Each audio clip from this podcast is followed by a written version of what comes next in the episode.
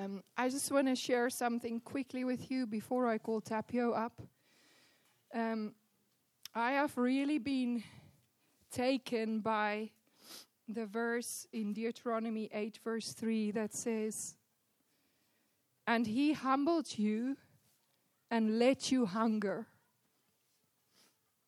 and fed you with manna, which you did not know, nor your fathers know. And this is why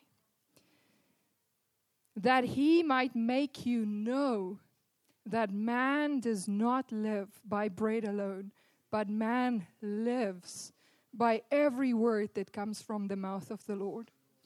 And this is not just a nice verse. This is not just a nice verse, um, a, a great verse to memorize, but it is a reality, guys. We actually can live for a time without food. We cannot live without the Word of God.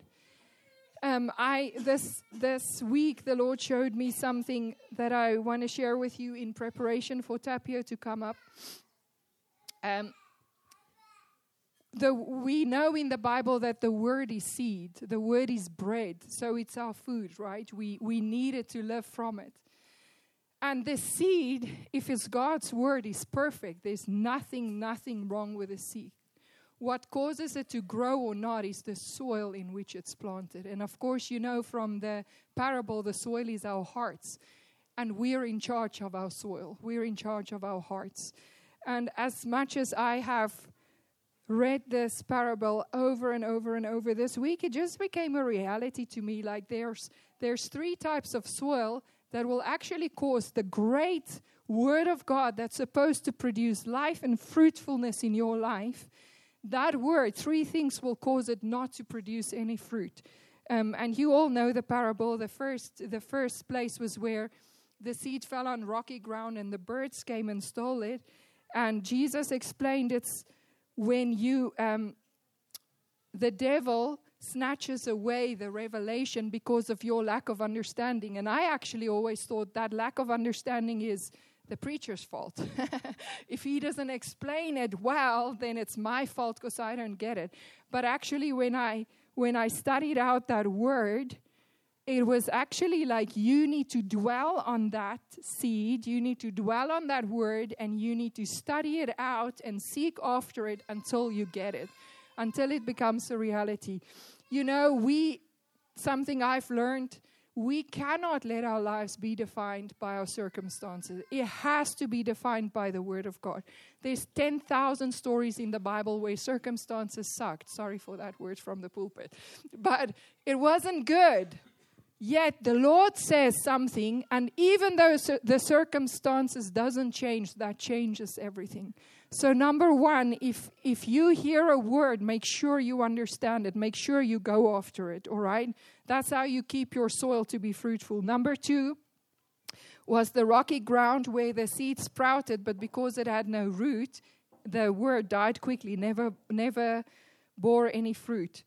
Um, and this when I when I looked this up, it says spoken of one who has but a superficial experience of divine truth it has not permitted it to make its way into the inmost recesses of his soul. It also speaks a little bit about, I believe, grit and about, you know, you hear the word God is good, then your husband passes away, for example, and, and you question the word. And that is, that shows you have no root in the word because you need to be convinced more than your circumstances that the Word of God is true. And then the last one was interesting because we have this um, trendy word in our in our culture called anxiety. And everyone suffers from well not everyone but a lot of people suffers from anxiety and i'm not making fun of it. I actually had this revelation yesterday.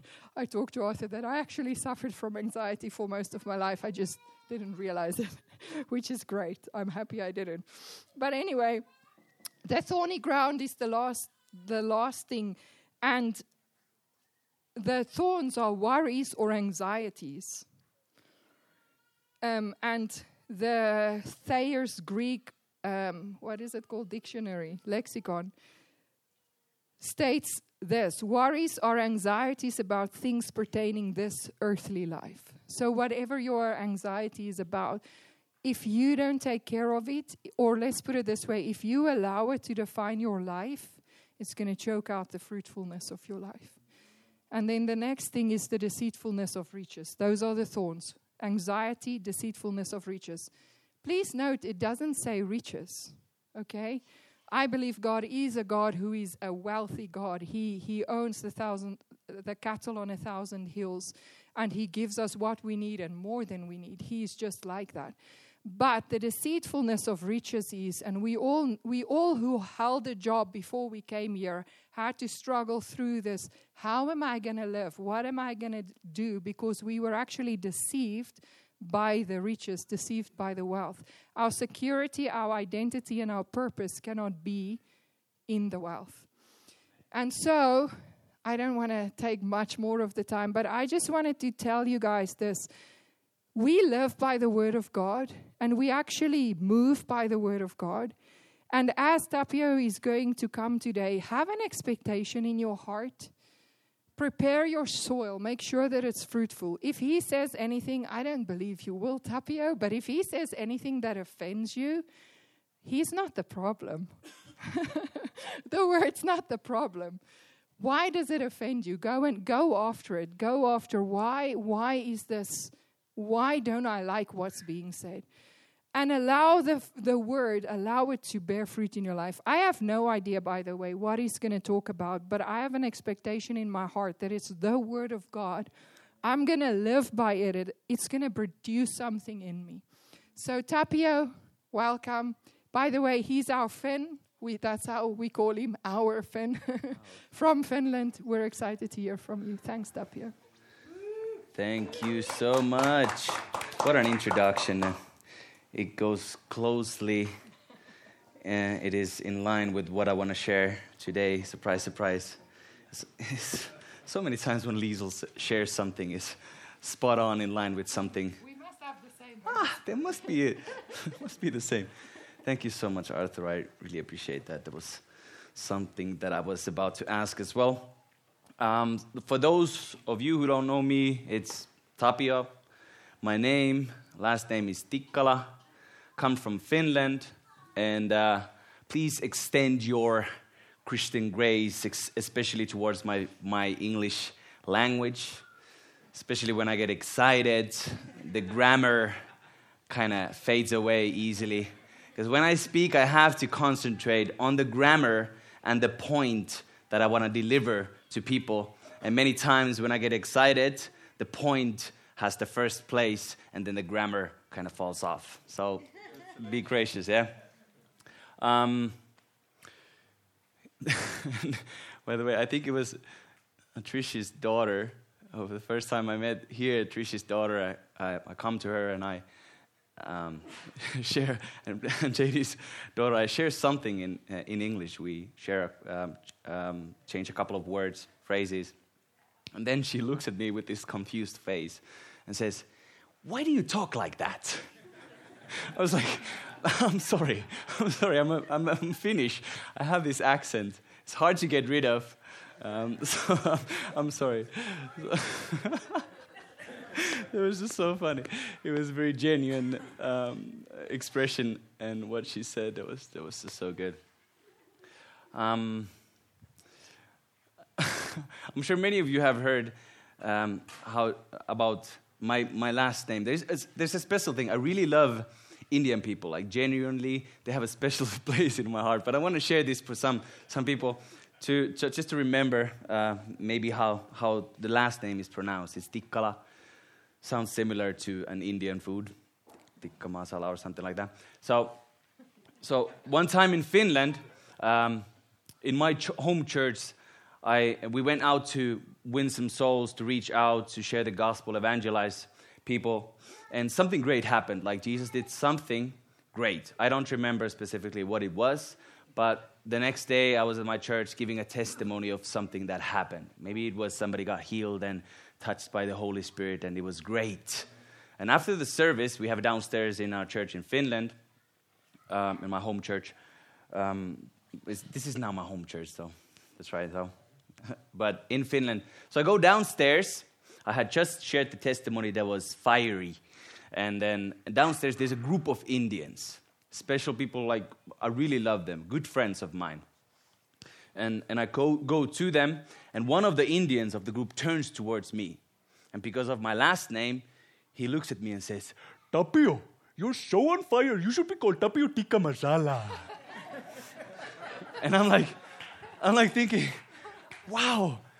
Like I didn't know, I didn't know that there's a, there's a spot in my heart that, only, that can only be accessed through an Indian accent. and like, wow, I didn't know this place exists. So, you know, that's just made, made, made those people even more special to me than they were before. They're amazing people.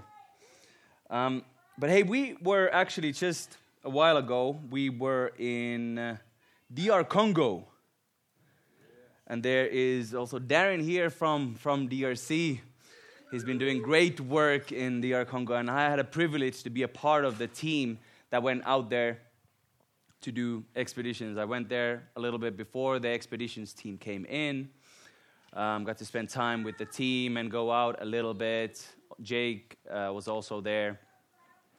And uh, it was a group of Zambians who came from here, from this place, who have been brought up spiritually by our people here.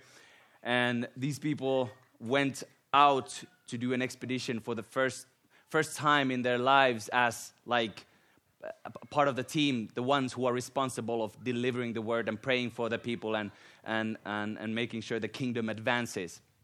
They, most of them went, went abroad for the first time in their lives. They arranged all the passports, all the visas, which is a big process with DRC. It's a difficult thing, and for 13 Zambians, even more difficult. But I, I just recommend, like, one, while you're here and Darren is here, to spend time with this guy to know more about DRC. He can give a good, clear picture of everything that is going on, how God is moving there, and all the practical challenges that you have in everyday life that you don't maybe experience in here. So spend time with Darren. Um, but as we were there, it was amazing time. The Zambians, they are on fire. Like they are people, passionate people, and now as, as they got to go out and not be like um, in a um, position of as a translator, but they were the ones doing the job there. They were doing a really good job, sharing the message clearly with solid doctrine, praying fervently for the sick, and seeing all these miracles happen, all these signs and wonders happening. And, and for me, especially, uh, um, especially, it was a it was an experience that I haven't. Um, like I haven't had anything like it before. God was moving powerfully in that place. And it's just like you would come out of uh, the days of ministry back to the camp and you were just dizzy. You were feeling dizzy of all the testimonies that happened in that day. And then the next day, the same thing would happen. You would see um, like miracle signs and wonders, like um, eye, eyesight being restored, hearing restored, restored, people who were not able to walk, stand up and walk just by a word. And, and like um, we would pray for people who were not present when we were praying for them, like for a husband's, uh, a man's wife who was sick and she was far away, and we would just pray for that, send a word, and next day they would come in and say, We're healed, we're completely healed. And things like this would happen. It was just amazing. People were set free, um, and, and all, this, all this crazy stuff. But can I share one testimony that was, that was very, uh, that was, in my opinion, it was, it was the, my favorite testimony that happened in this place that re- really stuck in my heart. Uh, it was with this local, uh, one of the team members who was a part of, uh, the local one who was a part of DRC team. Um, his brother went out to do some house to house ministry with us. He's a young guy, I think he's 18 years old. He came with us, and another one who was from the local village as well came with us. And we went to do house to house ministry the first house we sit to, we start sharing the word of God. I'm expecting that the new ones who are also with us from the village also start sharing and that they are bold because I know that God wants to use them like I know that God wants to use them powerfully. But they're a bit timid. Like we're sitting down sharing the gospel, they're a bit timid to step in uh, to the game or step into the process. And uh, I'm trying to encourage them, like, hey, come on, you, I know that God is speaking to you. And, and uh, um, after that house, I'm feeling like these guys, like, they need to be endued with the power from on high so that they don't rely on their own power, own strength, which makes them timid, but they need to be reliant on the power of God. So then we step aside and we start actually ministering to these villagers now, and we start, start sharing about the power that comes from on high um, with the baptism of the Holy Spirit, and uh, for them to be filled with that. And then I asked that, hey, do you guys want to receive this baptism of the Holy Spirit, that, the God, that God can touch you and fill, fill you with His power? And they say yes, and we pray for them, and they get wrecked. Uh, both of them, um, like they are in this, in this, in the presence of God. Like you can just see and experience that God is touching them, filling them. Both of them, they receive uh, like heavenly tongues in that place, and that, then they start praying in that. Then they get baptized in the Holy Spirit. Um, and the one guy, um, he, on the next house, I, sh- uh, I encourage him to pray for a sick person. A person comes in who has had back pain, and many times when lower back pain, if you have lower back pain, your short uh, legs are not the same length. One is sh- shorter than the other. So, for this person, we sit, sit him down, and I ask for this villager to come in and pray for the one who, who's had back pain and who has back pain at the moment. So he sits down and we check the legs. They are not the same length. So I put the new one to, to pray for this, this guy. And the other leg is only a, a bit shorter than the other. There's not much difference, but a bit. And then I just say that you pray, you command that the legs, leg comes out and everything in the body goes in alignment.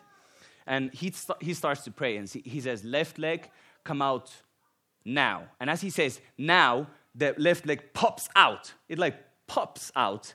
And now the left leg is actually an inch longer than the other. So I'm like, we're in more trouble. like it was a bit shorter, but now it's an inch longer, or 2.54 centimeters longer. and, and I'm like, we're in more trouble. Uh, but he ends up praying for the other leg to grow out as well, and they come and they're now in the same length. They, they are the same length now after the prayer. He stands up, the guy who we prayed for, and he was completely healed. All the back pain was gone. And this villager, he ends up praying for more and more people uh, during that time. And at the end of the day, when we are having hard time actually to get out of the village again because people are pulling us in. Like hey come and pray for us. Share the word what you have. Come to our house. So we are like late from the time limit that we had. But at the end of the day the guy comes to me and says tapio please stay behind. I need to talk to you. And, and i stay behind and he said i say like what, what's up? What do you want to share? And he says I, I need to repent.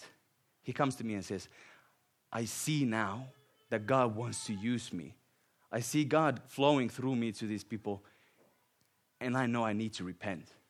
So he comes to me, experiencing the goodness of God that drew him unto repentance. And he's like, I want to I wanna give my life to this. And that was just beautiful. And the next day, as he went out to do ministry again, I heard a testimony that he was on fire, like he was sharing the word of God with fire and passion, no timidity, no fear anymore, but on fire. So that was like, that was powerful. Good stuff. Um, but let's go to the word. Um, I'm going to pray. Thank you, Father, that you are here today. I thank you that you are our teacher and you do the work in us. Holy Spirit, I ask you that you touch each and every one of us. Take us to the deep things, teach us the deep things of God. Show us the realities let us take everything away from our hearts that, it, that doesn't belong there so that you only can be enthroned in our hearts. In Jesus' name, Amen. Amen. Um, I'm going to share about the blessedness of possessing nothing. it, it is actually from um, the book of A.W. Tozer, the, the Pursuit of God a, a, really good book, a powerful book. And especially there's this chapter, I think it's chapter two, that is entitled with the same, uh, same title um, Blessedness of Possessing Nothing. And it really impacted my life and my heart. I read the book and listened to the book years ago, but the chapter two it has been on my heart constantly. It's such a powerful word. So I really encourage you, if you haven't read that book, please do, and especially the chapter 2. Um, I'm going to read you um, an excerpt from that book, how he begins this chapter. So he says in his book Before the Lord God made man upon the earth, he first prepared for him by cre- creating a world of useful and pleasant things for his sustenance and delight. In the Genesis account of the creation, these are called simply things. They were made for man's uses, but they were meant always to be external to the man and subservient to him. In the deep heart of the man was a shrine where none but God was worthy to come. Within him was God, and outside a thousand gifts which God had showered upon him. But sin has introduced complications and has made those very gifts of God a potential source of ruin to the soul. Matthew 5 and 3 says it Blessed are the poor in spirit, for theirs is the kingdom of heaven. Amen. What does it mean to be poor in spirit. I'm sure you've heard messages about this concerning this matter. Poor in spirit. What does it actually mean? But please open your heart for God to speak something um, along, along the line with this. Blessed are the poor in spirit, for theirs is the kingdom of heaven. Meaning poor would mean something like des- that you are having destitute of wealth, influence, or position like you are you don't have any of that you're lacking you're lacking in anything. So it's like as Liesel was sharing we have a good god who wants to provide everything for us but how can we be, what does it mean then being poor to be poor in the spirit? Like bible has those verses many of those verses where he says he wants to give us an abundant life. Jesus came to give us life and life more abundantly. He wants to fulfill all our needs according to his riches in glory in Christ Jesus, right? How about, how about God is my shepherd, I shall not want or lack? All those things. Like, how, how, how does this thing work? If you're poor in spirit and, and then he still wants to give you his kingdom, the fullness of his kingdom, which is in the spiritual realm. But this says, poor in spirit. Blessed are the poor in spirit. But yeah, simply, I think it means um, that, us, that our spirit is not attached to anything of this world. And thus, the will of God is not hindered to manifest fully in our lives. So, spirit is not attached or cling to anything of this world, so that God's will and purpose and plan can then fully manifest in our lives. As the sin came, God was crowned in man's heart no more. Um, the words me, my, and mine um, came into the vocabulary in a perverted way. Uh, it, these are the verbal symptoms. These words are, are the verbal symptoms of the deep disease, sin or sin nature. We all know about this sin nature, new creation. But let me touch on this subject still in our lives, this thing can, that can um, have a wrong place, a too important place in our hearts and in our lives. It can be, of course, money, it can be possession, can be fame and office or status. You need to be a, uh, uh, um, you need to have this certain status that can be a status what other people's other people look up to, or it can be this spiritual status where you show where you truly show how poor spiritually you are. You're like, you, you cannot, you're like so poor that you look depressed. You cannot even afford to smile. You're wearing a sackcloth and you're just walking like this just on purpose. Because, you know, you see me, I'm poor, poor in spirit as well. I don't have any money, but also poor in the spirit. It's like, it can be a status like that, a spiritual status, which is false humbleness. Right? These things can come into our lives and we, we just need to be aware of it, right? It can be even Um, of course, the ministry can take a place that, that where it comes too important. It can be the mission field as a missionary. Uh, it can be a spouse, family, or spiritual gifts. Like you start to yearn for spiritual gifts or miracles, signs, and wonders, so much so that they take the place of God, right? You understand what I mean? Like many times we, when we pray for the sick, uh, it's like you, you, you feel in your heart that I, I'm actually praying for this sick for me to see a miracle happen. Because it's, you know, you need to see a miracle happen instead of, instead of actually wanting to, wanting the other person to be set free of the pain. You understand what I mean? Especially is, uh, is visible, visible, at least it was visible to me when praying or raising the dead. I mean, Jesus said even like, he said, raise the dead as a commandment, not a suggestion. If you feel like it, you can even raise the dead. He said, raise the dead. Heal the sick, uh, raise the dead, cleanse the lepers, cast out devils. Freely, freely you have received, freely give. It's a, it's, it's a clear commandment in a sense. Not as important as love God and love your neighbor as yourself, but it's still a commandment. So that's our job. But when, like, it's funny to see, like, if there's a dead person and you know that you know need to go and pray for that or raise that dead, it's like in your heart you can feel like, do I want to see the dead being raised just for the sake of seeing a dead, be, dead person being raised from the dead? Or do I, am I, am I, is my heart posture in a place where I need to see this person come out of the, of the other side, maybe for the reason that this person was not saved? And he is going right now into eternal damnation where there is no returning. And there's a small small small window still to get this person back. And you know that if you don't get him back if he's not saved he's eternally separated from god.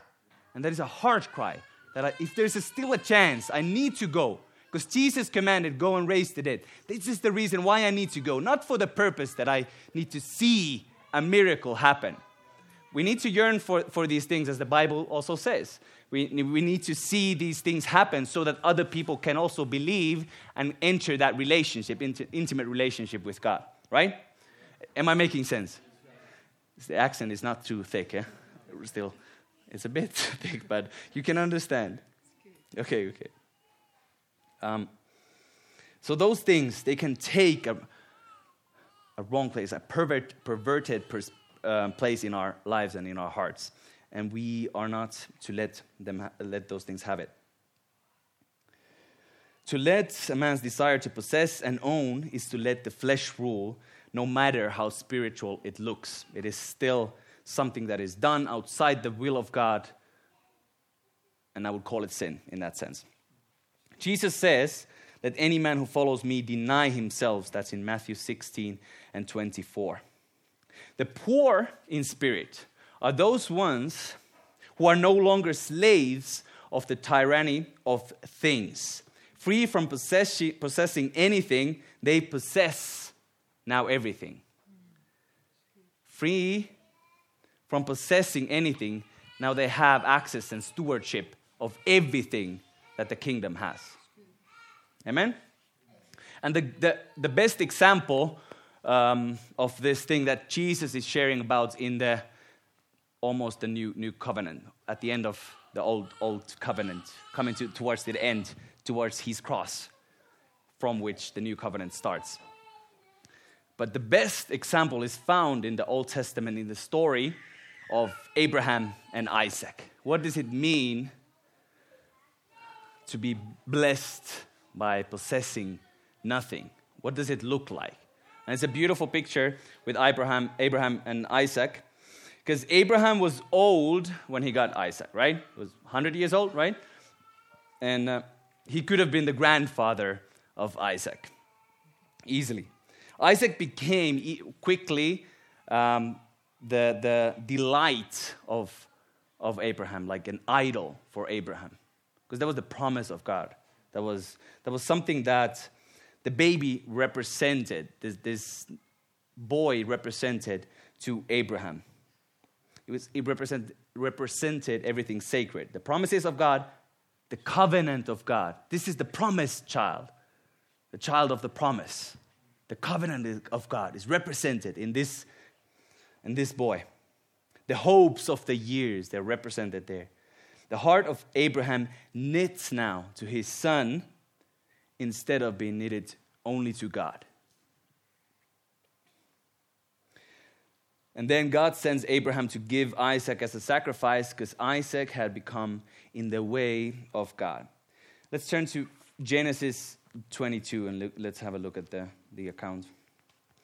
Genesis 22 and verses 1 to 2 first. I'll, I'll read, read those. Genesis 22 and verses 1 and 2. Now, after these things, God tested the faith and commitment of Abraham and said to him, Abraham, and he, he answered, Here I am. God said, Take now your son, your only son of promise, whom you love, Isaac, and go to the region of Moriah and offer him there as a burnt offering on one of the mountains of which I shall tell you.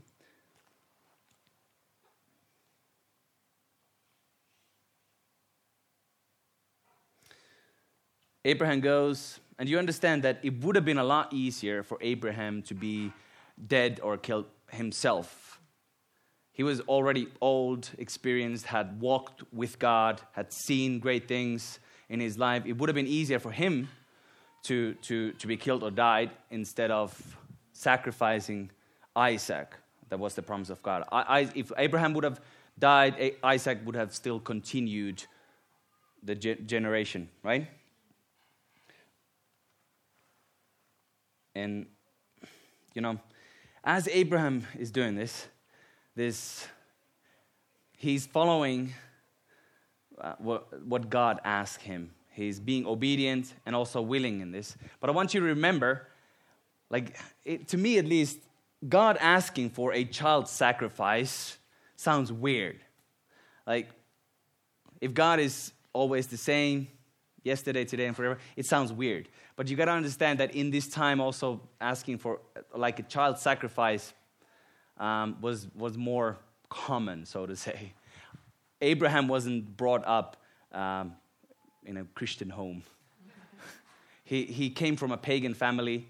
Uh, his fa- father was a moon worshiper. And for other gods of this world, in those cultures, they would do child sacrifices. So, in, the, in, the, in that context, it was more common. It was more you, you know, as today, it would be weird. But I just want you to pay attention to that. In the early morning, it says that Abraham rose and did what God asked. We can only imagine the night that just before the morning. He rose early in the morning, so he spent the night battling with these thoughts. Like, God is really asking me of this thing. Why is he asking? Should I trust him? Should I go? do I need to take action or is it just like, is it enough if I repent in my prayer? He's, he's having a big battle in his heart and he decides to be obedient and willing. Early in the morning, he wakes up, takes a couple of guys and Isaac and some wood and heads to the mountain, right? In, in verses 12 and 5, uh, well, 12, it says, as, as Abraham has reached to the mountain, went up there. Isaac asks, like, where is the offering? They go up there. Abraham is about to uh, do the real thing and kill um, the son. They're up there. And then Lord God says in that place, Do not reach out. The Lord said, Do not reach out with a knife your hand against the boy, and do nothing to harm him. For now I know that you fear God with reverence and profound respect since you have not withheld from me your son, your only son of promise. God provides a ram. And then in verse 15, this is the place where God says about the blessing. This is the, the, the, um, the place where God determines, like, because you did this, I'll give you this. You did this, you obeyed me, and you got rid of an idol, not the son, but an idol, so that he can do something. the angel of the Lord called, 15, the angel of the Lord called to Abraham from heaven a second time and said, By myself, on the basis of who I am, I have sworn an oath, declares the Lord, that since you have done this thing and have not withheld from me your son, your only son of promise, indeed, I will greatly bless you, and I will greatly multiply your descendants like the stars of, uh, of the heavens and like the sand of the seashore. And your seed shall possess the gate gate of their enemies through your seed all the nations of the earth.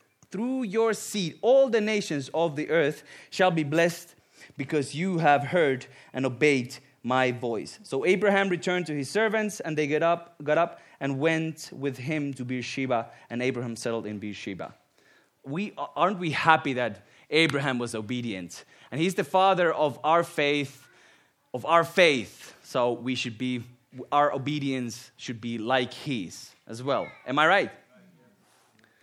Um, but God never wanted a, like the child sacrifice a child sacrifice. He's in this process, he's saying to Abraham that I only wanted to remove your son from the temple of your heart, so that I might rule in your heart unchallenged. I, God, I wanted to correct the perversion that existed in your heart. Now you can take your son and retur- return. I know you love me. Does God know that you love him? Does he know that you love him? By Abraham's action, God, um, he, was, he got blessed by God. The action was necessary. It wasn't, as I mentioned, it wasn't only, only a prayer. Sometimes in our lives, it can be like a prayer, just a repentance. You maybe been into a church where you answer an altar call and that's your action and, and that. But sometimes we need to do these things that you only know of, that God is speaking to you intimately and, and nobody else knows of. But you know that God is speaking something about that you need to you need to get maybe rid of just so that God only can be enthroned in your heart.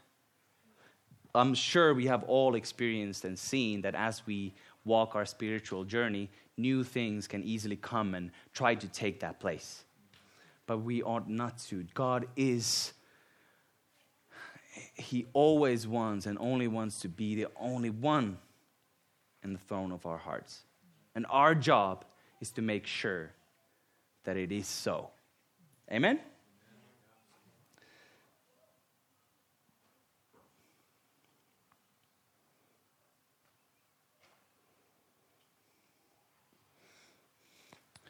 he, he wants a clear way with us, right?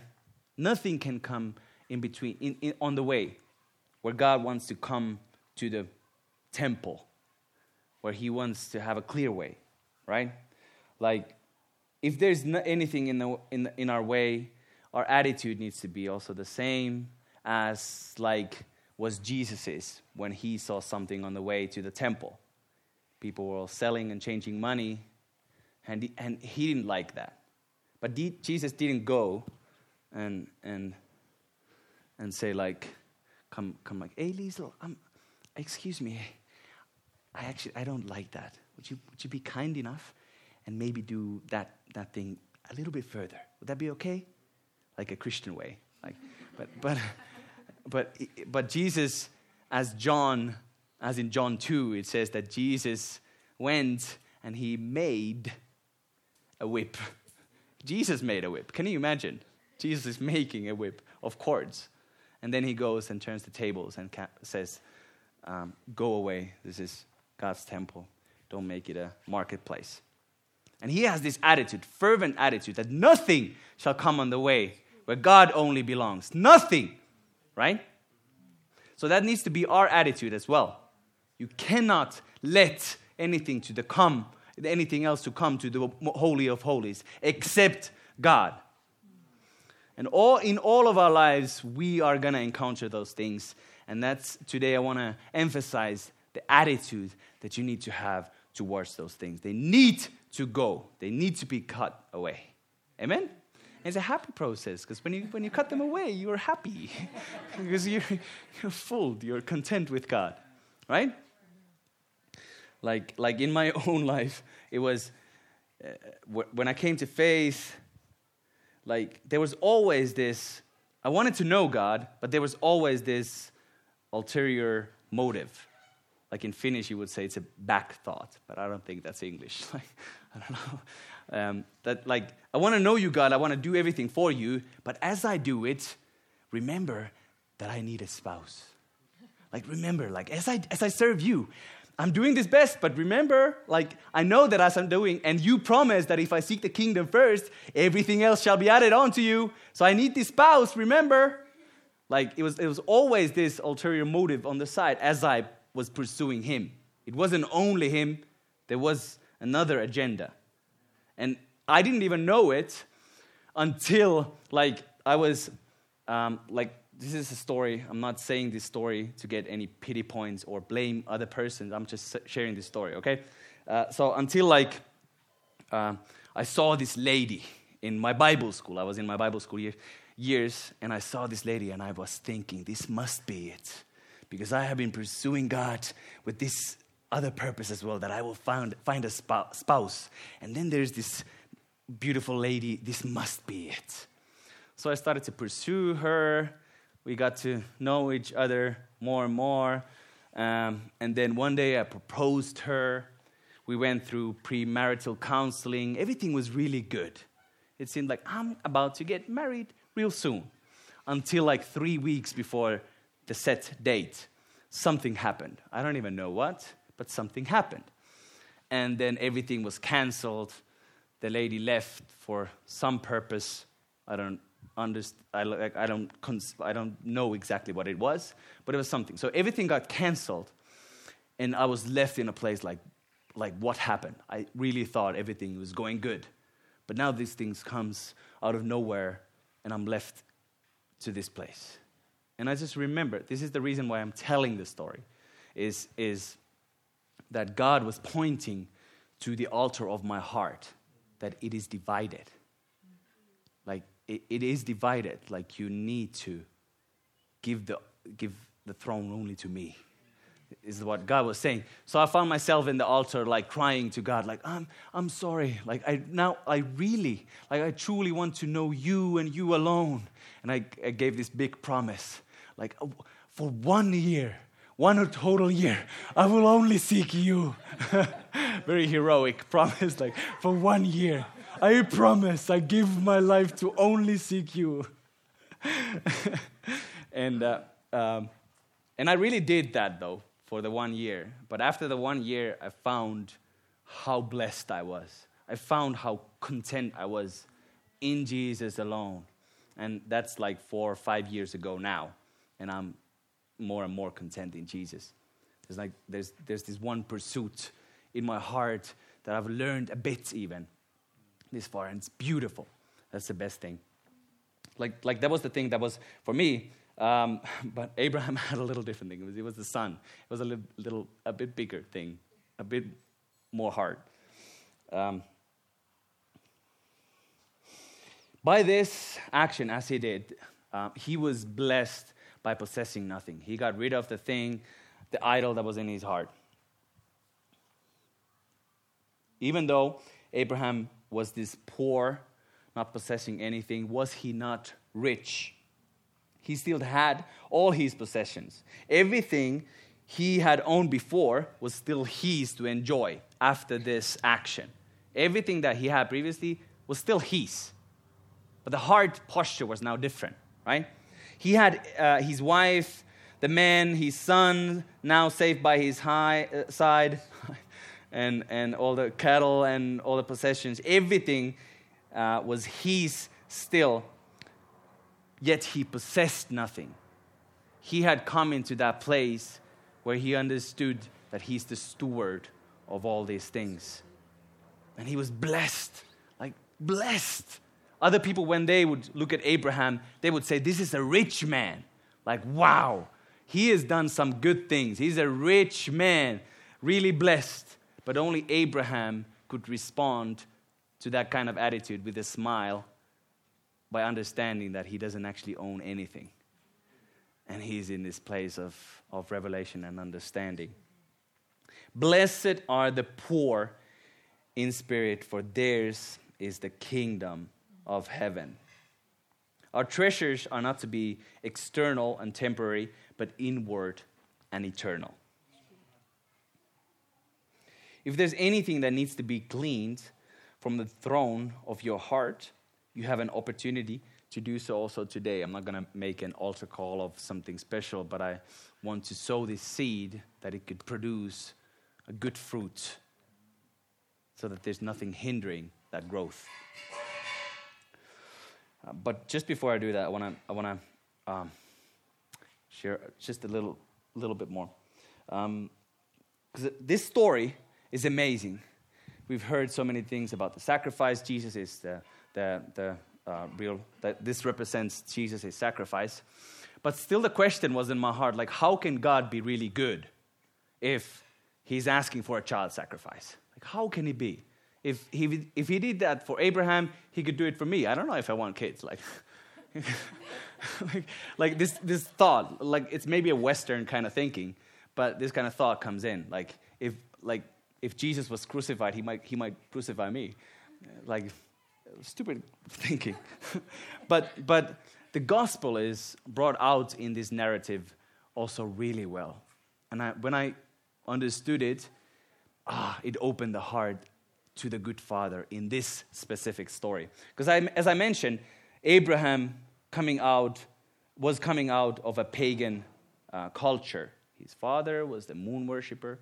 Child sacrifice was something that was common um, at that time. So God, uh, Abraham knows that gods they want a sacrifice. A child sacrifice is the ultimate sacrifice that gods want. Now there's this new God who's coming to my life. He's a God. So yeah, I understand he might want a child sacrifice. But through this story, God is showing his character. What is he really like? that as Abraham went up there and he was doing that sacrifice, really killing the boy right there, God reveals himself also and shows that I'm a loving father, not like any other gods that you have known. I'm holy, I'm separated, I'm different, and I'm love. Because not only did he provide a sacrifice. He didn't take that sacrifice. Not only did he provide, provide the sacrifice, the ram, but later on, he himself would come to, as many believe, to that same specific mountain to become that sacrifice himself. So that we wouldn't need to give a sacrifice. Because that's not what he, what he wants. He so loved the world that he be, also became himself sin, combining those couple of verses. He himself became sin. Jesus was one with the Father, so Father also was there, becoming a sacrifice for us. He's a God like no other God, a good Father. And He wants, this good God wants to have the place, the only place, and the throne of our hearts. Our job today as well is to make sure that it's clean, that it's clean, that the throne is clean and only set for Him. Amen we need to see the bigger picture as, as Abraham um, saw in this place, also the bigger picture. As we walk our lives, we need to have the bigger picture always set before us. There are things that are going to happen, things that are happening right now in the world where, where um, there's this agenda that is preaching a different message that God is not really good. He's not actually good like, like what is happening in Afghanistan and, and other places as well. It, it is giving a message, a different gospel that says God is not actually good. If He was good, why would these things actually happen? But we need to have the bigger picture in our lives. Um, we are all children of God. We have all sacrificed things to come to know Him more, to fulfill the call of God in our lives. We have done our things, but we cannot lose the bigger picture. What do I mean by this bigger picture? Is I'll, I'll share you an example, example that a man of God shared um, before. It, it touched my life, and I, that's why I want to share it with you. Because he told about a youth group in Indonesia who had become Christians. they were young, maybe from 13 to 16. I don't actually know, but maybe like that. A group, maybe 60 people in Indonesia. Christians have turned to Christianity, and now they have come to know Jesus. They're worshiping Him, having meetings, all this kind of stuff. But also in Indonesia, there were a lot of Muslims, radical Muslims. And they found out about this Christian group, and they started to attack the group. Even so much so that one day um, they took the group, they stole the group, hijacked the group of the young Christians, and, and uh, wanted to really threaten them, wanted to make it clear that they need to renounce Jesus. And just imagine these are young people.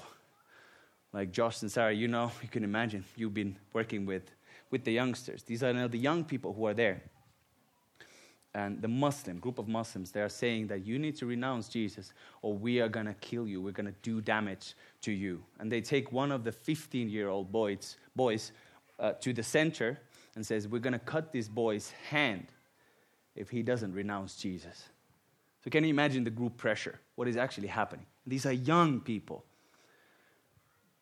The 15 uh, year, year, year old boy is there. Um, and they ask him, like, say that we're going to cut your hand if you don't renounce Jesus now. And he says, I don't know if there's an Allah.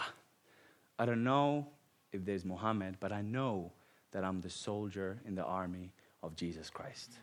Sounds Christian, sounds nice, but what, it, what, how is it going to be for us when the thing actually happens? Because when he said that, they cut the 15 year old boy's hand. Now he's bleeding. Everybody else is watching this happening. He's bleeding. And the Muslims are saying, they're laughing, starting to mock. Where's your Jesus now? Look at it. Is, is God really good? Look at it. Where is your Jesus now? We're going to cut your other hand if you do not renounce Jesus. The guy is bleeding from the other hand. And he says, I don't know if there's an Allah. I don't know if there's Muhammad, but I know that I'm the soldier in the army of Jesus Christ. And they cut his other hand. Now people start panicking more, the, the young people, like, what's happening, happening? Why are they doing this? And one of the guys has machete, machete and slits the boy's stomach open. And as he's bleeding to death, he says, I don't know if there's a Mo- Allah, I don't know if there's Muhammad, but I know that I'm a soldier in the army. And then he dies there. And now everybody panics all the kids around them. They panic, they start running around because they know that the Muslims are going to attack them right now. So they start running and they realize that the Muslims that are actually right next to them don't see them. They're blinded now. The Muslims are blinded and they cannot see the group. They, they cannot just, they just were there, but they're blinded. And all the youngsters and the adults who are with the youngsters, they see that, that these Muslims don't see them anymore. There was a brother of that one who just died, a younger brother. And a bright person, an angel, appears to that boy and says, Take my hand. Don't be afraid. Take my hand. And the little brother takes the hand of the angel, and they are translated like about 10 kilometers away to a different village in an instant. And God saves all of that group. Nobody gets harmed. But the thing is that if God was able to blind the Muslims from the group. It was God, if God was able to send the, the, the angel to save that little brother, he would have been able to prevent that killing from happening. But see, in our mindset, especially if we come from a Western world, is like, how can good God allow something like this to happen? And that is a thought pattern that is not of the kingdom. He wants us to see the bigger picture. Don't you remember in John 11 12 or 12 11? It says that the kingdom of God suffers violence, and the violent take it by force. The kingdom of God suffers violence, not us.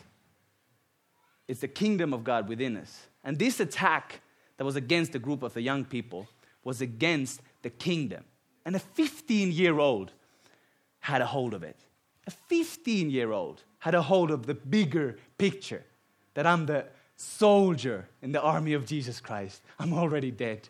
You can't take me. I'm going to heaven. And I, when I'm out here, I'm going to be with my father. And this 15 year old left behind a greater legacy than most of the Christians leave after their whole lifetime. He didn't lose anything. But if we don't have the bigger picture in our lives constantly, we are, we are distracted from the, the will of God.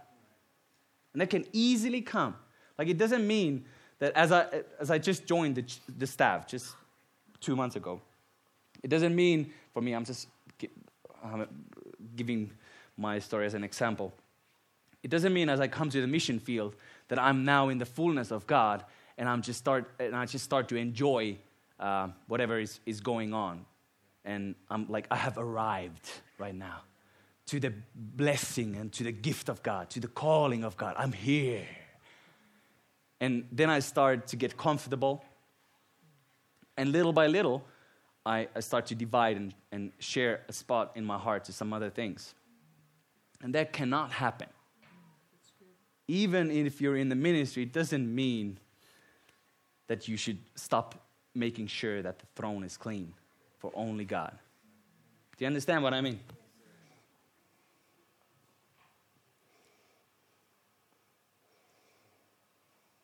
Like, do you remember what is Revelations 12 and 11? They overcame by, by what? Blood the Lamb, the word of the testimony. Ah, it's beautiful. The third one, they did not love their lives even unto death. They did not renounce their faith, as Amplified version says it.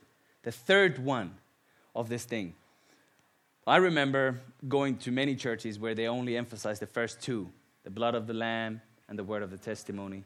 But the key thing, the foundation thing, is that they did not love their own life, lives, even when faced with death. And that thing makes the first two powerful. Without the third one, the first two can be just confessing Christianity. But us, we need to make sure that our hearts are clean that only, our throne is only set for, for God, Jesus alone. And that's my message today. Maybe, can we do, um, just can you, can you do like maybe a, one or two worship songs?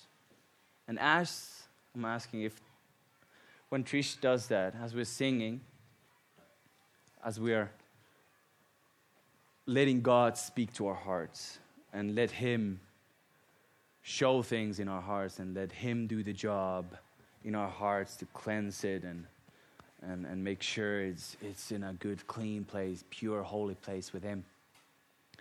Um, let's do that as we worship. So I want to ask you, like, if God is speaking to you, to your heart of getting rid of something. Use this time of the couple of songs to let Him speak to that specific matter and to speak to that specific thing. And then, if He's asking you to take action to get rid of it, do it. Don't be hesitant. If He's asking you and showing some things that you need to get rid of in your life, whatever it is, whether as the examples that I gave status, possession, money, ministry, family, depression, anxiety. You need to get rid of that. Like, take action to get rid of it. You don't have to do it now as we worship. Let God speak to that matter. And then in your private time, as you know that you're doing it only for God, then do it. Okay? If you need to come to the front and kneel at your place. If you need to kneel, do that. If you want to stand up, sit down. Do it as long as you're doing it completely for God and letting Him speak to you this morning.